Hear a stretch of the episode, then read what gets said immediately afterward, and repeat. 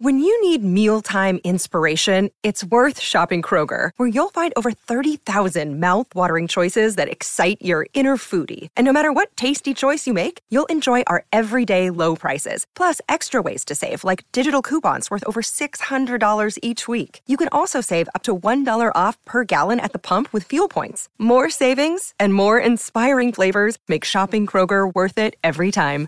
Kroger, fresh for everyone. Fuel restrictions apply. Another day is here, and you're ready for it. What to wear? Check. Breakfast, lunch, and dinner? Check. Planning for what's next and how to save for it? That's where Bank of America can help. For your financial to-dos, Bank of America has experts ready to help get you closer to your goals. Get started at one of our local financial centers or 24-7 in our mobile banking app. Find a location near you at bankofamerica.com slash talk to us. What would you like the power to do? Mobile banking requires downloading the app and is only available for select devices. Message and data rates may apply. Bank of America and a member FDIC. What's up, everyone? Tera Roberts here, and welcome into the Dear Miss Fantasy Show for week 13. We're the official mailbag show for Player Profiler. I hope you all had a wonderful Thanksgiving. Um, it was a great Thanksgiving for me. Um, I'm a fantasy content creator, but this is not my like 100% full-time job. I put out a lot of content. Maybe sometimes it might look full-time, but it is not.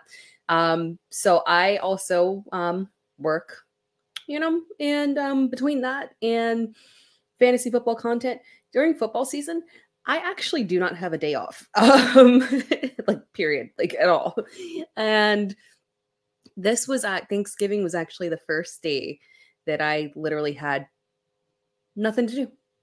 Now, granted, I had to cook. I didn't have to. I, that was a choice, but um, but it was for my family, and um, made me happy. So I had a nice, wonderful, um, relaxing morning. No work, no nothing to do, no live streams to do.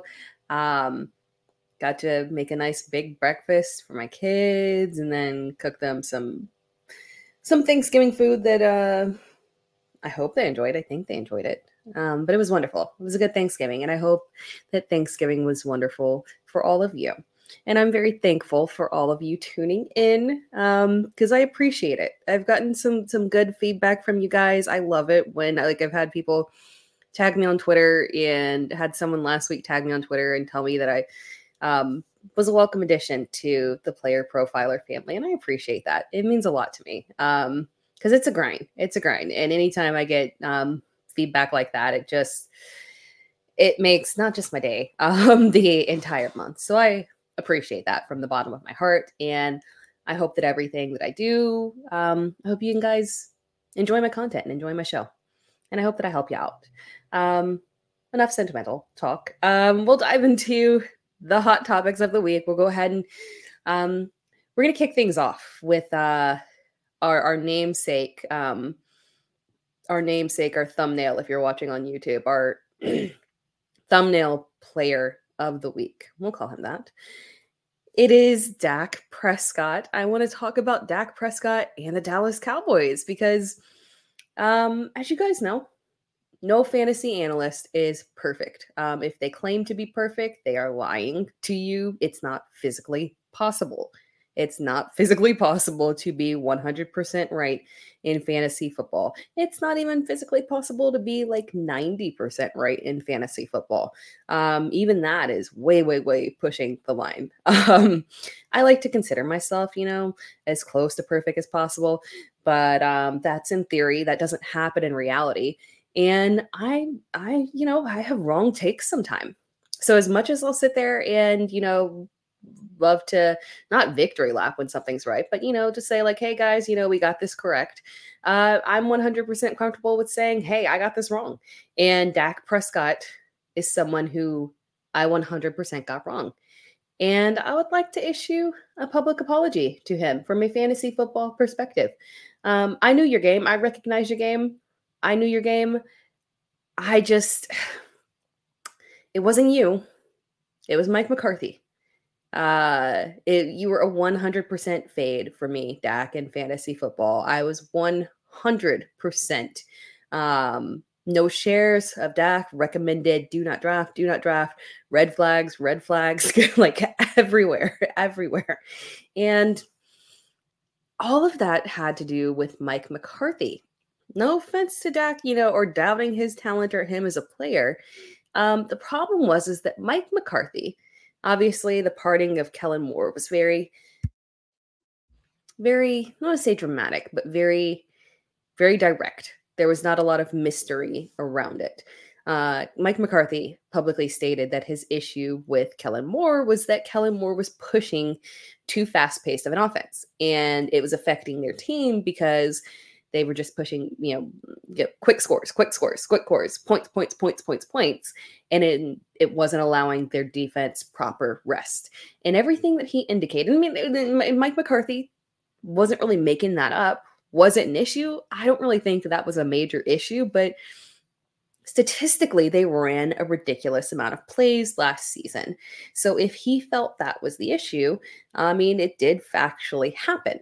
So everything that he said just really indicated that Dak was going to be a bust, that they were going to slow down the offense, that they were going to rely on the run, that there was still going to be pass volume, but they weren't going to be pushing aggressive scoring. They were going to try to extend drives, right, in order to give the defense a rest so that they could rely on their defense. So unfortunately, the, the whole situation just read as a bust situation to me. And in all fairness to me, I was 100% correct through the first five weeks of the season. Um, let's look at the splits here because that it like it's very, very definitive. There is a direct split between the first five games and then weeks six through 12. When you look at the first five games of the year, um, it was exactly what I predicted. Dak weeks one through five was QB 24 in average points per game, averaging 11.8 fantasy points per game. QB 24. It was dire. Um, CeeDee Lamb was low vol. He had one high volume game. Outside of that, um, low volume. Obviously, we know what happened there in terms of CeeDee finally speaking out in frustration. And, you know, Dak had five touchdowns. Five touchdowns four interceptions, and for perspective, just so we understand how drastic that is, Kirk Cousins had 13 touchdowns weeks one through five. 13 and four interceptions. 13. Josh Allen had, and Tua, Josh Allen and Tua both had 11 touchdowns and five interceptions. So obviously, the interceptions were not a major issue for Dak. It was just the touchdowns weren't there, the volume wasn't there. Everything was just so low volume. And then we have this break here in week six. From week six through week 12, Dak is QB1 in average points per game, averaging 27.5. Next closest player is Jalen Hurts at 25. Dak has a total of 18 passing touchdowns and just two interceptions. And I can't even tell I well, I mean it could. I could say, you know, and this player has this and this player has this, but quite frankly, it's not even close. It's not even close. Dak has dominated um as a we'll say, you know, not not, not a traditional pocket passer, but obviously when you're looking at touchdowns, a guy like Jalen Hurts and you know Lamar Jackson, they're adding um, volume on the ground as well. From a passing perspective, Dak is absolutely destroying the rest of the league. And you know, it's it's crazy that there was that level of a flip. And again, it goes back to Mike McCarthy and why I was wrong on this take because I was 100% correct at the beginning of the season. What I underestimated here is that Mike McCarthy is not a man who, hmm, how do we say this? Mike McCarthy is not Arthur Smith. Mike McCarthy is not somebody who apparently um, could look at a situation and say, nope, this is my way, the highway, we're going down with the ship. Oh no. Mike said, I'm not losing my job. Y'all don't think this is working? Nobody likes this? okay, we can pivot. I can I can give you volume. I can give you passing touchdowns. I can I can design an offense. We can change this. I can fix this. Don't worry. If you got an issue with me, I'm not getting fired. I'm flipping the script. And that is what he did. I underestimated Mike McCarthy's willingness to pivot and deviate from a plan that straight up wasn't working. And I'm impressed. Like, I will give you that, Mike McCarthy. And I'm a Packers fan, guys. You know that. Um, and so sometimes when I look at Mike McCarthy, you know, uh, I look at through him, I look at him and, um, you know, I, I give him crap. I give him shit because, you know, sometimes things were things he did in Green Bay were not the most ideal. Is he the best coach in the world? No, I don't believe that. But I'm impressed with what he did here, and I will give him that. I cannot look at him in the rest of the season and uh, you know find any flaw with the way that he has coached this team. Highly impressive. Instead of acting like Arthur Smith and being arrogant and saying that it is his way or the highway and we're sticking to what we got, no. Mike McCarthy said, I can make this work. If you guys aren't happy, CeeDee, if you're not feeling it, we will change this. And the result was absolute domination. It is so, so impressive. Production for CeeDee Lamb has been incredible since that point. Dak has been a monster. We've even got Brandin Cooks coming back to life here. The offense as a whole, um, even with Tony Pollard getting back on track as well, just – I'm impressed. And you got to look at them and wonder what they can do through the remainder of the season if this offense keeps functioning as is. Are we looking at Dak for a potential MVP candidate if he keeps putting up this volume? Are people talking about it? I don't feel like they are. But if you look at the statistics and the flip and the split, it's clear he is operating at a level that no one else is. It's highly impressive. And if he can keep this up, I think you have to put him in the conversation. I think you have to. Um, so yes, that is my my public apology. I'm sorry, Dak. I was familiar with your game. I won't say I wasn't familiar with it. I was familiar with your game. I just did not think that Mike McCarthy really respected it. So kudos to Mike McCarthy. Shout out to Dak. Very, very apologetic and happy that he has been able to been able to recover from the rough start to the season.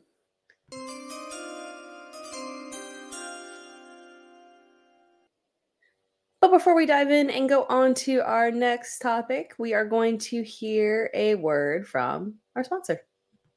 It has been two years since Josh Larkey paved the way for fantasy gamers to start expecting positive returns from pick'em games, specifically underdog pick'ems. And how do you do it? Well, you look at the slate and you find a great shootout or a sneaky shootout. You also look for a shit show game.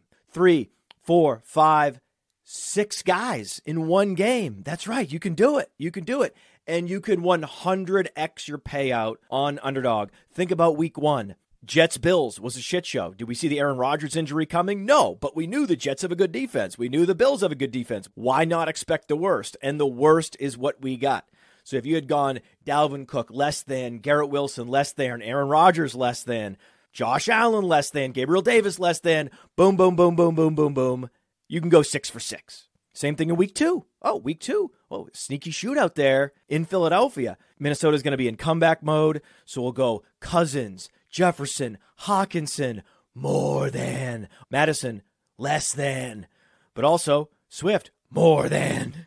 Boom, boom, boom, boom. That's how you do it with the underdog pickums, and you use promo code Underworld to get a 100% instant deposit match up to $100. You put in 100, underdog matches that deposit up to 100 bucks with promo code Underworld. Go start picking.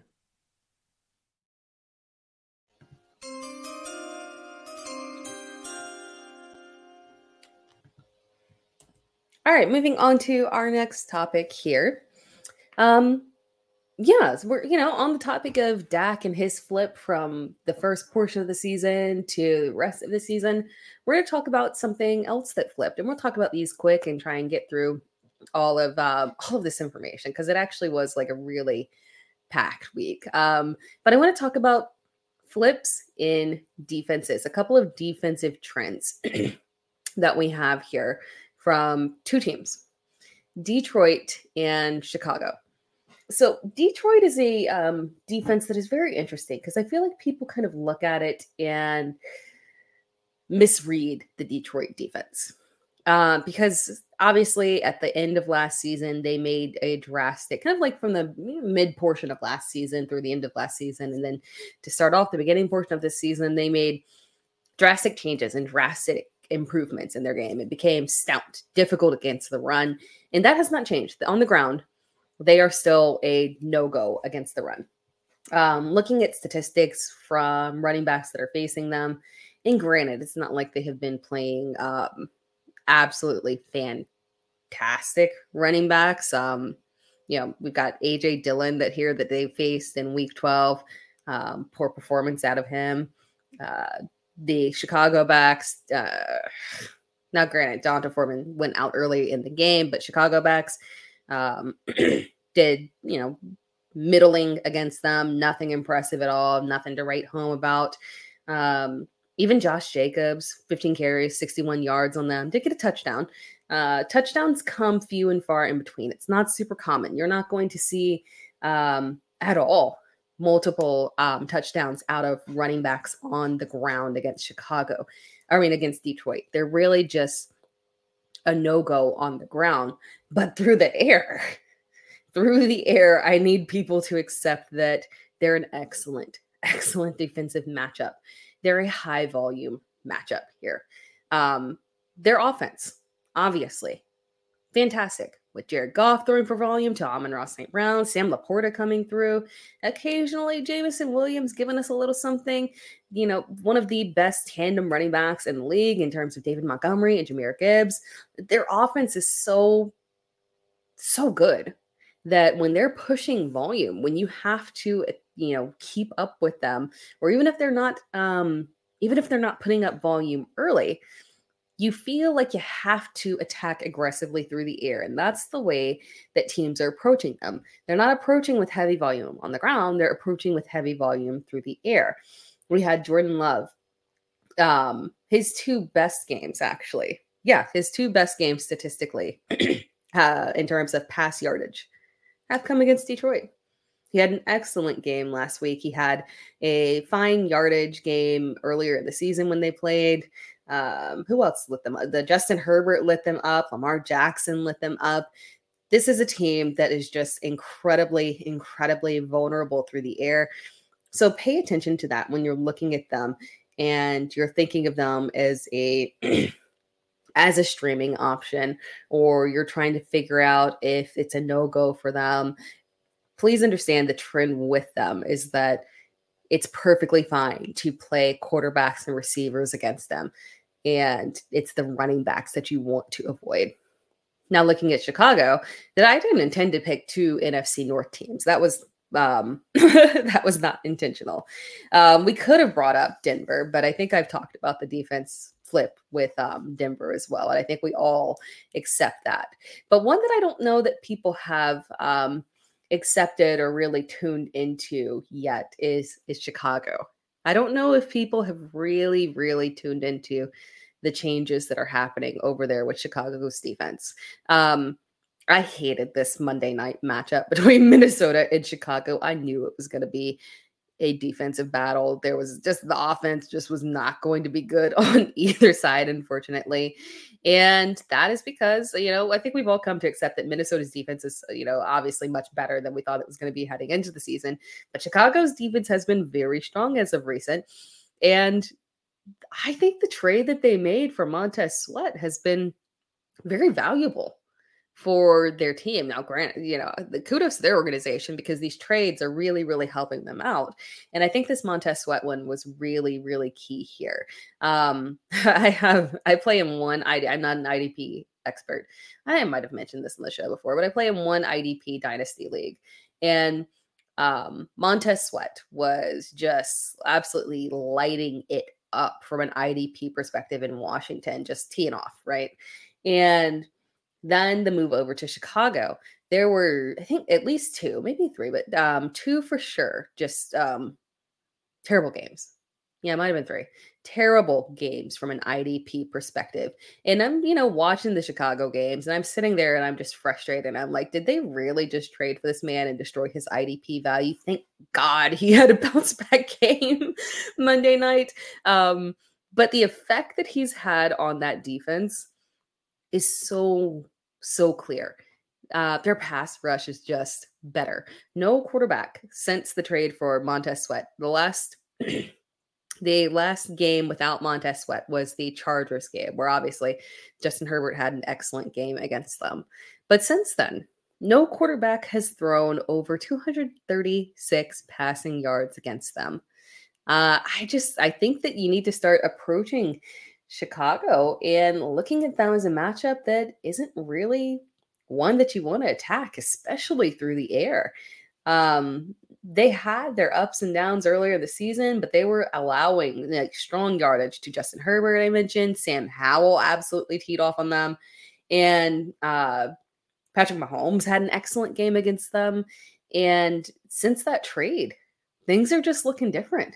And this defense as a whole, I don't even think it's matchups either. I mean, Jared Goff really kind of struggled against them as well. Interceptions, very, um, it was a very non Jared Goff game. But I really think that the pass rush there is something that has been greatly affected by the addition of Montez Sweat. And we cannot look at Chicago as a good matchup anymore. The run the run game is interesting um, because obviously there have been multiple running backs who, even since the trade, have had strong performances. The Detroit running backs had very, very strong game against them on the ground. But outside of that, their run defense has been pretty strong too. So, kind of looking at um, looking at the Chicago defense, you need to start treating it differently moving forward. So, just kind of think of that after the bye week here and how we're um, approaching them, because this is a situation where if you can catch wind of these defensive trends, you can be ahead of the game. I spoke about this with um, Denver earlier. I did. I did. If you go back to oh I wish I could remember exactly what episode it was, but um, there is an episode where I spoke about the defensive trends in Denver and how we needed to start approaching them differently. And if you can monitor these situations, uh, then there's a, that's something that I do. Um, a lot of I look at a lot of not just from a fantasy perspective, but also at player props and monitoring these defensive trends is how you get ahead of the game here. So these are two two things that you really have to pay attention to Detroit and Chicago, the way the defenses are functioning, because if you can get the head ahead of the game in terms of how you're looking at them, you're miles ahead from a fantasy perspective. So just keep that in mind. Uh, moving on to our next topic. Uh, I want to talk about Tua. We'll do it quick because I don't want to rain on Tua's parade, unfortunately. This was another one where um, maybe a month back. Um, we had a mailbag question uh, around Tua versus Justin Fields. Unfortunately, Justin Fields got injured, so um, that kind of blew that up in the air. But injury aside, um, Tua's value um, compared to Justin Fields, the assessment was 100% correct that Tua was not the guy that you wanted long term in this situation. And Tua was a fine sell high candidate. Unfortunately, he's not anymore. Um, you might be past the trade deadline, and even if you aren't, um, you're probably not in a position where anyone is looking at Tua and wanting to buy. Maybe from a dynasty perspective, they're thinking they can buy low. But um, outside of that, uh, we got to talk about what you can do about Tua because again, I warned you the problem here with Tua is that while he is a fine quarterback, this is like not a not a crap onto a kind of situation. It is a fantasy perspective conversation that we got to have around Tua and that we've had around Tua. The problem is is that he's a pocket passer, man. And when you get into these matchups with these difficult defenses, he does not have the ability to Jalen Hurts his way out of there. Um, he can't do it. He can't. So you get a very ugly floor that you can predict when it's going to happen. And because we can predict when it's going to happen, I hate to break it to you. You got two weeks to figure out what to do here. Um, we've got two weeks here. Um, I don't have the schedule pulled up in front of me, but um, we've got two strong games here um, for Tua. Washington this week, and then I can't off the top of my head remember what the next one is. Um, maybe Tennessee. That might be it. Um, don't quote me on that. But we've got two good matchups for Tua. So you've got two weeks to figure it out. You can roll with him, trust him this week. Um, because I did get a question in terms of um from someone who's frustrated with Tua and the production that he's had over the past couple of weeks and is saying, Do I do I just bench him now? Not for this game. We're not benching him or anybody against Washington. It's a good matchup here. So we're rolling with Tua again. but unfortunately, once these two weeks are up and we get into the playoff schedule, he's not usable. I would not recommend him as a start. He will be outside of top 12 quarterback in my QB rankings, maybe even a little bit further back. I can 100% guarantee that I will not recommend Tua as a start in the fantasy playoffs against the New York Jets. We just saw what happens um, when he plays the New York Jets. It was what, 9, 10 fantasy points, unfortunately. Um, then we have what's after that? We have Dallas after that. Do I want to start Tua against the Dallas defense? Absolutely not. Now, granted, we did see how like um oh, and we'll kind of mention this later. Tip my hat a little bit on a topic that we have coming up, but um, we did see a player like Sam Howell have a good game against um against Dallas, but he didn't do it. When granted, he had volume through the air, but what saved him was a touchdown on the ground. Tua's not getting that. I don't think that we'll have a strong, usable game out of Tua against Dallas. And then you have Baltimore. Am I starting Tua against Baltimore's defense? No, absolutely not. The only thing you could hope for is that Baltimore goes on a hot streak and at, you know, by week 17, maybe maybe they don't have to start everybody because they've already locked up what they need to lock up. That's the only situation that you could get to. I can't see myself starting Tua in the fantasy playoffs. And to that extent, you need to start thinking ahead, looking ahead, and figuring out who your quarterback is for the fantasy playoffs because it's not Tua. It's not Tua. So you, if your trade deadline hasn't passed, get something, figure it out, get you a volume quarterback. Look at schedules, see if there's good streaming options there. Get ahead of the game here because you don't want to be caught if you're a good lock for the fantasy playoffs. You don't want to be caught with Tua in the playoffs, unfortunately. Moving on to a happier topic, though. Sorry, Tua. Uh, again, it's just a fantasy perspective. I'm sorry. I like Tua. It's not a dislike here. Although the good thing to note, though, the good thing to note here is that it was good to see. Sorry, this the you'll notice this time. Pause on the Tua situation. Um, you will notice uh, that for some reason, I cannot kick illness um over the past like two months. I felt I had zero cough yesterday. Was feeling good, no issues. Woke up and of course it was like, oh man, great, back again. Um, I just don't. I'm not dealing with the weather change here. Good in Houston and germs from children. It's just not. It's not a good couple of months for me. yeah. So sorry about the constant muting to coughing my apologies to everyone. So if you're listening on the podcast and you're like, there's a momentary silence, it is just me coughing for a split second. Um, but back to Tua. Back to Tua. The good thing, the good takeaway here we had was I was worried about, I'm never worried about Tyreek, right? I'm never worried about Tyreek. I was worried about Waddle. I was worried about Waddle and if he would if he would be the how do I say this?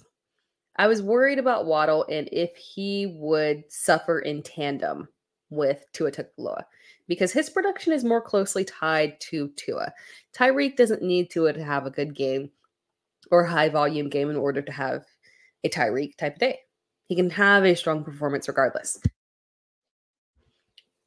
Jalen Watt or Jalen Waddle's production, however, much more closely tied to us. So this was good to see that even in a tough matchup against the Jets, he could still put up a strong performance. And you know, hopefully that can continue for him and he'll be unaffected in the fantasy playoffs. So that is um that is the good news there with uh Tua. And unfortunate for him, but happy for Jalen Waddle. All right, there. Moving on to our next topic, a happier topic here. It is Pat Freiermuth.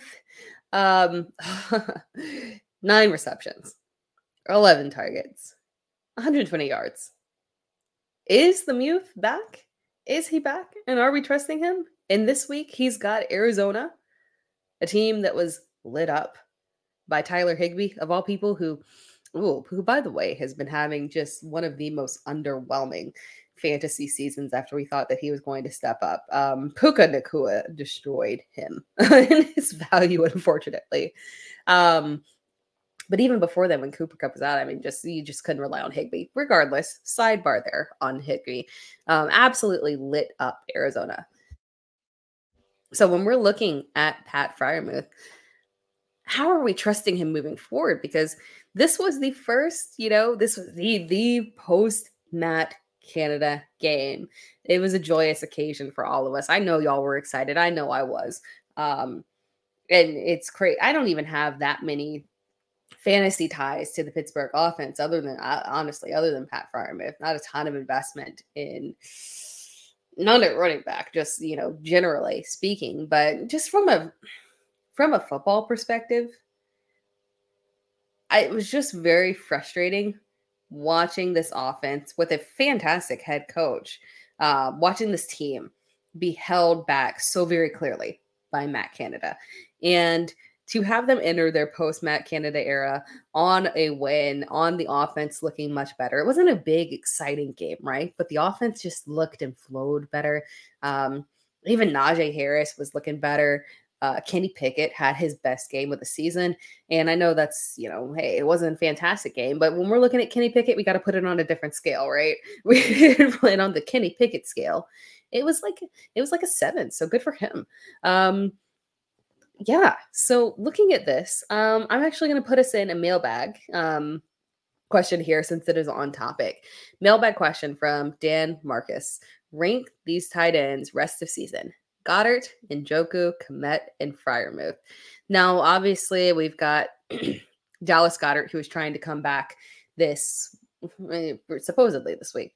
Um, Dallas Goedert is crazy, right? You broken forearm. We're thinking IR and whatnot, but if you remember, um, they they I don't believe they put him on IR last year when he had his injury, and their reasoning was he just heals better. Do you do you guys remember that story? he just that he just heals quicker than other people. So I'm kind of not shocked that we're potentially getting Dallas Goedert back here. Um, so again, this is contingent on you know Dallas Goedert really coming back like this week or even next week. Um, but ranking these tight ends rest of season, oddly enough, you might be surprised to know this, but it is David Njoku that I have ranked the highest. Um, and that is based off volume. Uh, I've been getting some some sage advice in or in terms of you know looking at fantasy players and volume. We know volume is king, but sometimes we overlook it. And volume is absolutely there with David Njoku. And technically, it always has been. It's just that he, when he's on the field, he performs well. We've just always had shaky situations in terms of him actually being on the field, unfortunately. So, looking at Dallas Goedert, obviously, this is a is a situation where this is a situation where I think he slides in right after David Njoku because the way that we're approaching this is we're looking at this in terms of guys that have the most upside and the most volume at tight end. We want to look for volume with tight ends. So David Njoku, the clear, clear volume target hog here. And I don't know if that's going to change. Now we do have the wrinkle, obviously, of potential different quarterbacks rest of season. But regardless of that, I think that he is the most consistent option within that offense. Then we've got Dallas Goedert. Then I think that Pat Freiermuth is the next one that I want. Um, because we're hoping here, we're hoping that this is not just a matchup situation and a blip and an anomaly. We're hoping that they walk away from this game and say, our offense just was better and we need to continue down this path. And you look at the reliability that you have in Pat Freiermuth. Again, we talked about it nine receptions, 11 targets. That's a luxury when you've got Diontae Johnson out there uh, throwing fits and dropping passes, playing sloppy. And, you know, George Pickens with the history of the drops as well. So, yeah, if they can look at this objectively and realize that Pat Freiermuth, you know, maybe this offense should, in terms of pass volume, run more directly through him I could see him pushing his way up above Goedert, but I need to see it one more. So he's ranking third there for me. And then Cole Kmet um, is coming up dead last in this one, unfortunately. And that one was a pretty easy decision for me because, again, he is the lowest volume option here. Touchdowns are what really carry. Now, granted, he's not a risky option. So by by no means am I saying that you can't start him. He's still a tight end one for me. But he is the lowest tight end one in this grouping. And it's unfortunately because he is more touchdown dependent and high volume. The you know a nine target, 120 yard game for uh, for for Cole Kmet. It's just more difficult to achieve for him. When you look at his statistics over the past month, it's not a ton of yardage, a ton of volume. So that's the only issue there. So that is how I rank them rest of season. David Njoku, Dallas Goedert, Pat Freiermuth, and then Cole Kmet with the possibility of Freiermuth and Goedert being flipped if we this week see the up to, or the continued uptick in volume for him. Cross our fingers. All right, moving on to our next topic. We're going to pit stop here because there were several mailbag questions here for quarterback streamers. I've got a ton, a ton of questions for streaming options in week 13. Obviously, we've got six teams on a bye four legitimate starters um, from a fantasy perspective on a bye week here. The struggle is real, and you could be looking for QB streamers this week in week 13. And um, we'll start off with a question from the FF Chef, whose uh, comment here is my quote, My biggest dilemma is Howell versus Miami or Russ at Houston. I feel like I'm overthinking it here. Maybe that's why I have a headache today. uh, well, hopefully, this answer will take your headache away because it is Sam Howell. Um, and I get why you're overthinking it. I get it. Uh, because, again, you know, Howell, his game was excellent for me. Fan- not, uh, I say excellent. It was perfectly fine from a fantasy perspective. I'm not walking away from that start and being disappointed with the output that he gave. I felt super comfortable with it. Um, the problem here is is that it was saved by a rushing touchdown. But that's two weeks in a row that he's done that. And I don't think that it's fluky here. So we're talking about, you know, he had, you know, a good volume game. 28 yeah, 28 passes on 40 attempts or 28 completions on 44 attempts, 300 yard game against Dallas. That's fantastic.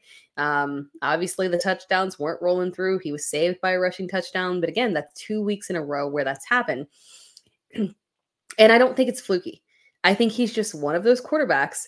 And don't like, I'm not, I'm not saying he's Patrick Mahomes, but I want you to just kind of put this in perspective. When you think about Patrick Mahomes, the reason why Patrick Mahomes traditionally this year has been another story, but obviously traditionally has been so reliable from a fantasy perspective without the rushing upside is that no, granted, he does have rushing upside, but without that aggressive rushing upside, is that when the Chiefs get into the red zone, he wants to be involved in every single play.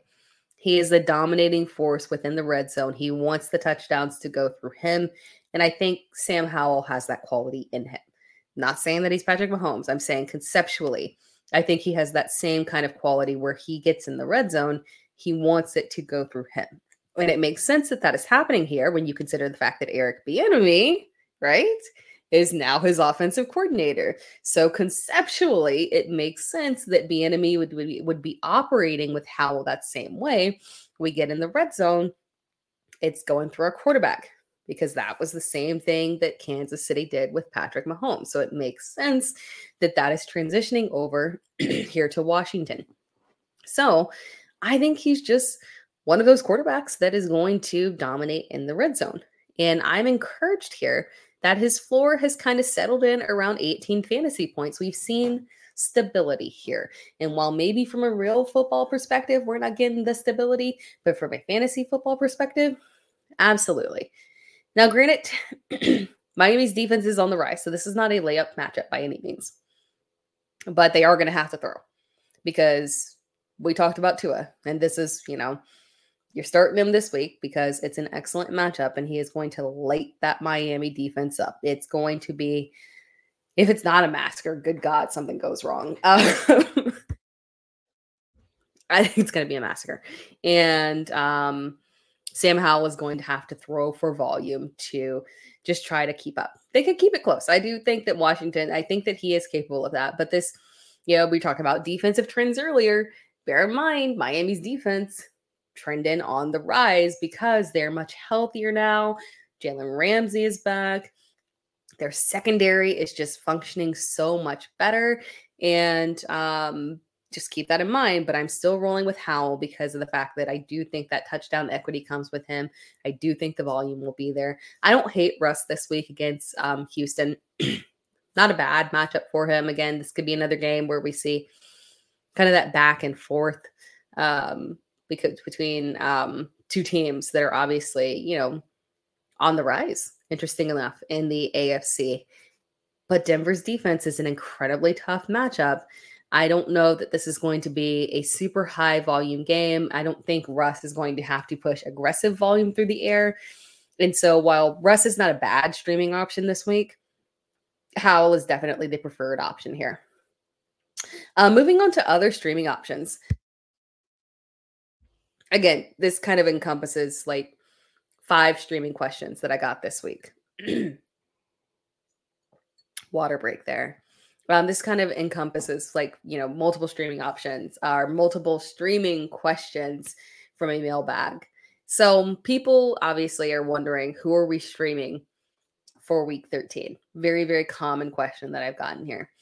Um, and looking at the list of quarterbacks here that are around 50% rostered or a little bit lower or a tiny bit higher and then some lower tier options.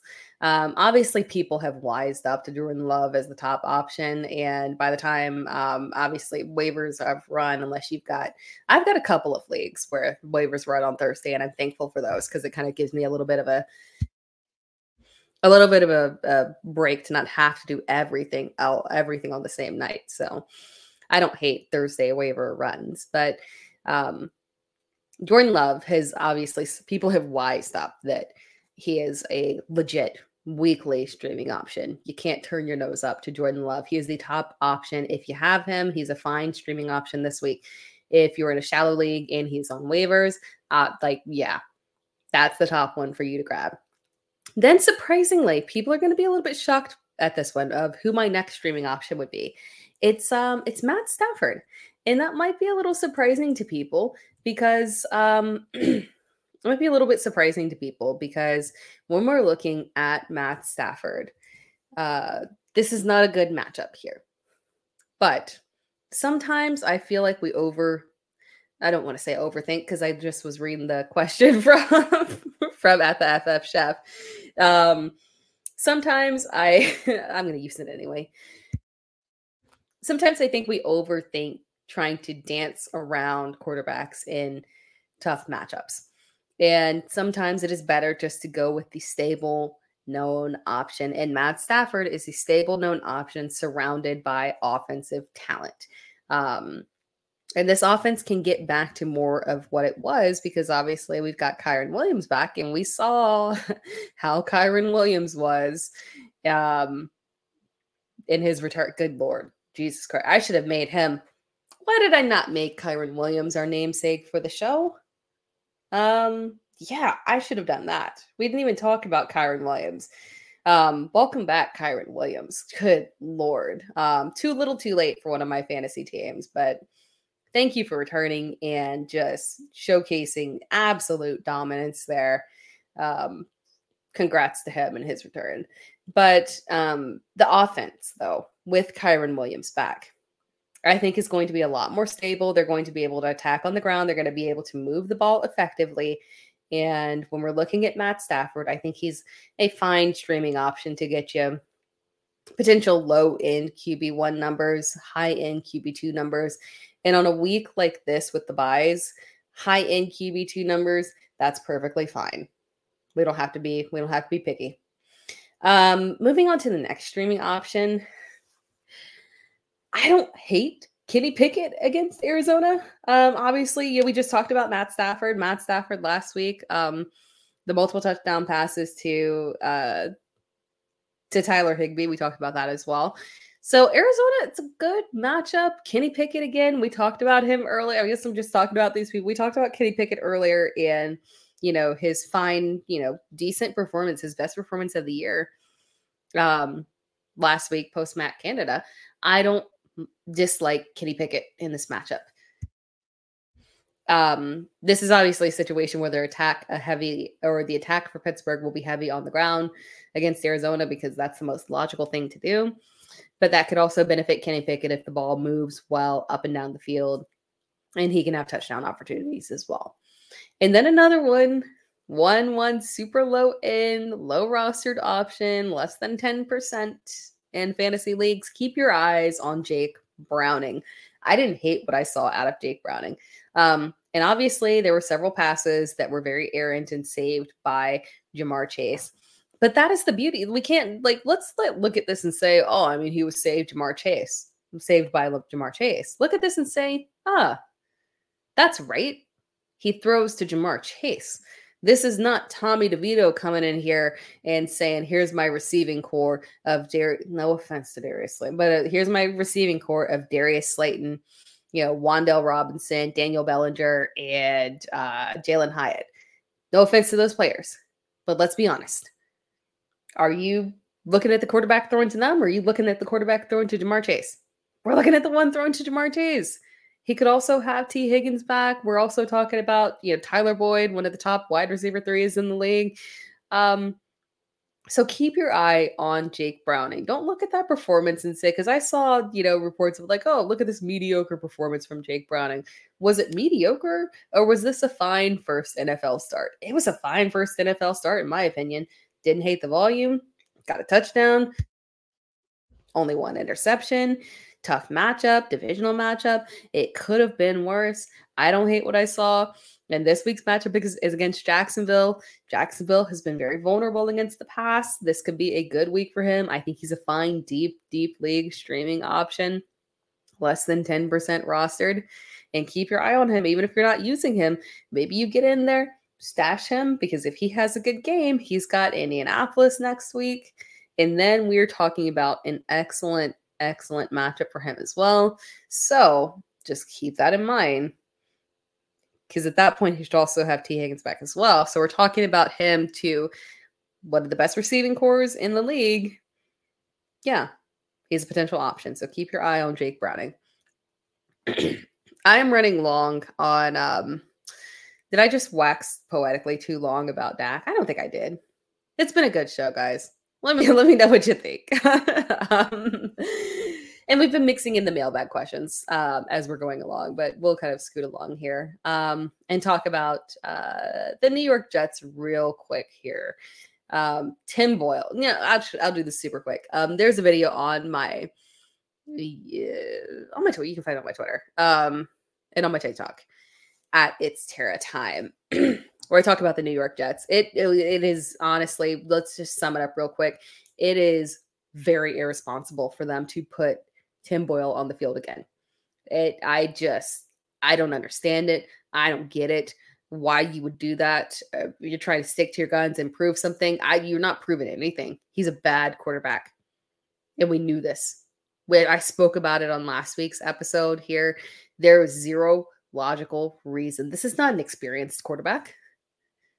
This is not a like like like you you know not to say that like a guy like colt mccoy is something like fantastic but that's an experienced quarterback right that's an experienced quarterback who was a actual starter for a season who has been a backup quarterback from year after year after year that's an experienced quarterback carson wentz is an experienced quarterback tim boyle's not an experienced quarterback i'm sorry this is like this, the topic gets me heated because there is no logical reason this man should be starting in the NFL. It's irresponsible, it's illogical, and it's frustrating. It's not the same thing. Like we have, at least we have we have college evidence of Jake Browning and Tommy DeVito actually being um, shout out the ACC Syracuse, um, actually being strong, you know, productive quarterbacks and you know productive quarterbacks in college. Tim Boyle was not even a productive quarterback in college. I, I'm I'm talking about this way longer than I intended. I'm sorry, but it's just it's it's frustrating. It's so frustrating. I'm not saying that Zach Wilson is fantastic, but he's better than Tim Boyle. This is irresponsible. This is not right. Um, and with that said, fire up Atlanta's defense. There's going to be a pick six. I feel so certain of it. um, I mean, statistically, you are legitimately guaranteed to get at least an interception from Tim Boyle. Statistically, it's like it's a lock. I, I wonder what the props are on his interceptions. Uh, uh, I would have to look that up um, after this because, yeah, um, stream Atlanta's defense. I like Atlanta's defense as a top 10 option. I got questions about this as well um, earlier today. Um, who are we starting Atlanta's defense over? Quite a few. Quite a few. It's a top 10 defense for me this week. Um, a solid streaming option. Go get them for sure. Moving on to injury news. We're not going to dive deep into injury news because there's so many things that are up in the air and whatever I say right now will be irrelevant in the near future. The only thing that I'm going to touch on is Jonathan Taylor. Um, that is just the most frustrating situation. Let me tell you. Um, I like to talk about my fantasy teams. I'm sure you guys like to talk about yours. Tag me and tell me about yours. Um, I enjoy including my fantasy teams in this. I am in a um, in a dynasty league, and I the, oh, it's the IDP dynasty league that I talked about earlier, where um, for some strange reason, and I just can't figure out exactly why. I think my team was just kind of like it did. It never had the boom weeks, and so it was sitting down and like 10th place in the league, but you know, the points I was scoring good points. I just couldn't catch a break. I couldn't get a win. I started off the season without Jonathan Taylor. Um, had Dameon Pierce, my, you know, Calvin Ridley, just so many frustrating things going on. And my team finally got back on track. It has been on a hot streak, man. Um, on fire. Absolutely on fire and has risen up um, to sixth place and we're in the playoffs. And I'm feeling like, and I was like walking away from this, you know, week, and I'm like, ah, stretching out, like, oh, yeah, we did it. Yay, got it. You know, mission accomplished. Into the playoffs. I'm gonna go on a hot streak. We're gonna win and lost Jonathan Taylor. Oh my God. And there's nothing that you can do right now if you lost Jonathan Taylor. You can't go out and get Zach Moss. He's over 50% rostered. Um, there's like if if you're in a shallow league, obviously you can go and do that, but he's not out there for the majority of us. Unfortunately, it is what it is. So um, you're in streaming options at running back. I tried to go through and look, guys, and find us some good options. The only one that I can really come to a conclusion on is Samaje Perine.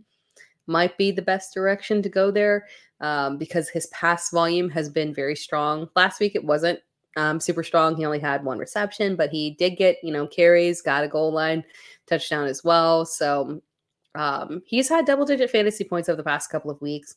So, from a streaming option, from a streaming perspective, there's not a ton out there that we can really turn to. But Samaje Perine might be someone that you might want to look at because the receiving volume and the, it it's been there for the past couple of weeks, and he's seems to have unseated Jaleel McLaughlin for that backup role as things were kind of shaky there for a while, but he seems to have got his production steadily back on track. All right, guys. Um, we're gonna do a couple mailbag, que- a couple more mail, uh, more than a couple, a few more mailbag questions to close out the show. As a reminder, make sure that you are subscribed to Player Profiler, um, and not just um, if you're looking on the podcast version. Obviously, podcast is well, you know, fantastic. But also make sure you're checking out the YouTube channel because there are a ridiculous amount of live shows, tons of question or uh, start or there's start set shows as well um, throughout the weekend. Uh, right before the uh, Sunday or right before the 1 p.m. games as well. So just make sure that you're, you know, following Player Profiler on YouTube so that you can uh, stay up to date on all of those shows because they're coming out every single week. So you don't want to miss out on any of them. All right, closing out with some more mailbag questions from Jason Quinn, 1992. Waiver, start, sit question. Do you like Cleveland's defense rest of season? Schedule is tougher. Upcoming, have been writing them this week, right now. Um, Jacksonville defense versus Kansas City is available, as well as the LA Rams versus Cleveland, Atlanta versus New York Jets, and Houston versus Denver. Um, as good rest of season as well. So I could have included this one earlier when we talked about the Jets uh, when I went on my rant. I thought about that, but I wanted to pull it off as an individual question. Um, so because this is more about Cleveland's defense and the fact that I am not tied to Cleveland's defense rest of season. So I think what we have to consider here is a lot more is being asked of Cleveland's defense. Over the past couple of weeks, it's been shakier.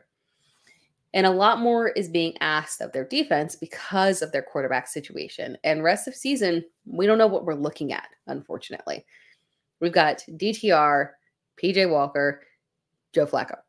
We don't know truly what we're looking at and how this offense is going to function. And if we don't know how this offense is going to function, we cannot rely on this defense. So I am not super tied to Cleveland's defense rest of season, unfortunately, because while they've obviously given us big boom games in the past, I don't know how many of them will be getting them in the future. um, and honestly, I don't hate them this week. But the problem here, and I talked about it briefly when we, you know, mentioned Kylan, Kyren Williams. Kyren Williams can light them up. Um, we've seen a running back. It was Jonathan Taylor. We've seen a running back absolutely light up this uh, this Cleveland defense, and the result was is that it ended up being a high volume game. And I kind of feel like that could potentially happen here again, unfortunately. So just be careful. And then we're talking about three straight weeks for the Cleveland defense with these hot streak quarterbacks. Trevor Lawrence, hot streak quarterback, on a hot streak right now.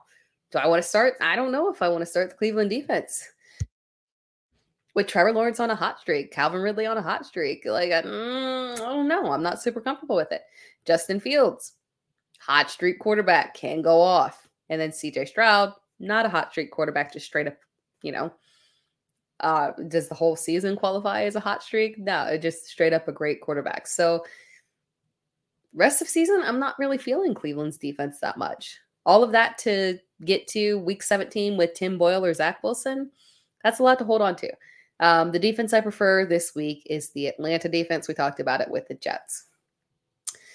Um, so yeah, I'm comfortable with dropping Denver's or Cleveland's defense this week um, for any of the options, honestly, that you listed. My preference is Atlanta, but any of them really, just because I am not super tied to the potential volatility of their defense with the volatility of their offense moving forward. Um, got a question here from Adamo. Um, let me start. Question here from Adamo116 have to replace DJ Moore and Diggs, half PPR, redraft team. Mm, yeah, I've got similar issue. Um, But you've got Demario Douglas, Christian Watson, and Courtland Sutton to pick from. So Courtland Sutton here versus Houston is the lock. I know last week's game was disappointing for him. I can kind of excuse that there. Um, not the ideal matchup, unfortunately. But I like him versus Houston. When we're looking at this game, um, I won't say shootout potential here, obviously, because we talked about it earlier in the defensive battle that this could be with Denver's defense stepping up. But I do think that Sutton and Russ can exploit this Houston defense and get back on track in terms of that nice little touchdown streak that he was on. He there's no there's no other threat to him in that offense. When you're looking at Courtland Sutton, sometimes we push him further back in the rankings, and I feel like we have to move him up and trust him a little bit more because he has the volume, he has the targets.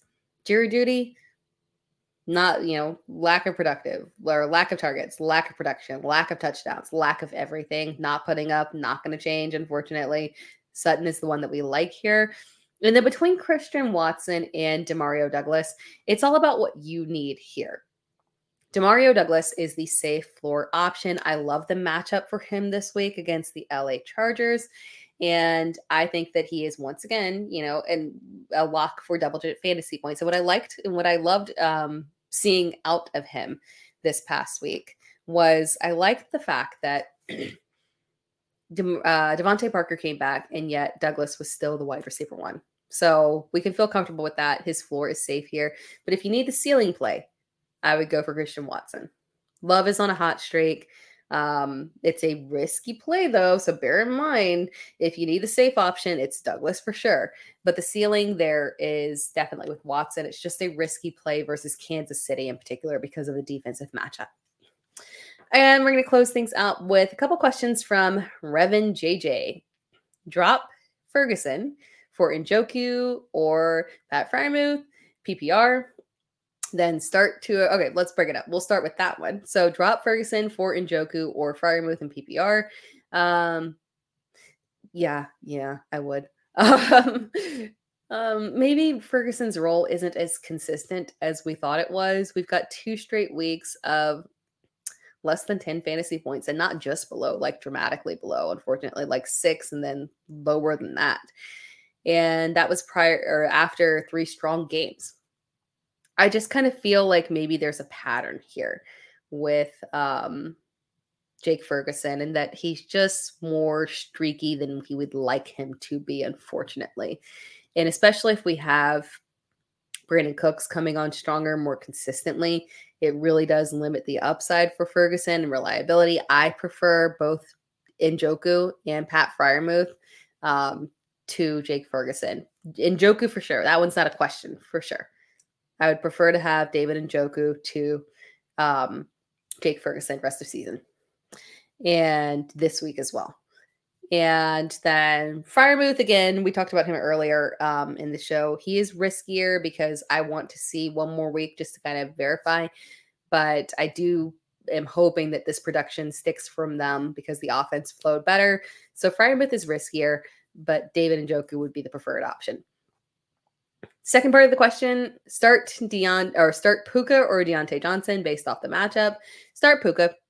Um, you know, it's and it's pretty simple for me. Um, I'm worried that we might be on a continued downward trend for Diontae Johnson. I'm worried he might be spiraling. He just kind of seems like he's in his head right now.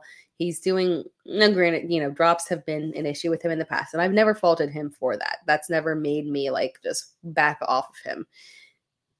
But as a whole, there's some things that are starting to worry me. And again, as we just talked about with Pat Freiermuth, I kind of feel like Pittsburgh logically, now that you know we've moved away from Matt Canada and have more control over this offense, is logically looking at this and seeing that Pat Freiermuth is just the steadiest option in there.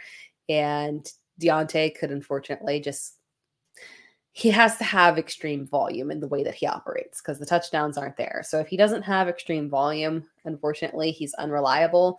So it's Puka that we want to go with. Even though the matchup, I know, you know, based off matchup, you're probably looking at this and saying that we're going with Diontae. But I would still prefer to have Puka, even though the matchup is not ideal. And then the last question Mostert, White, Kyren, or switch one out for Rhamondre or Monty.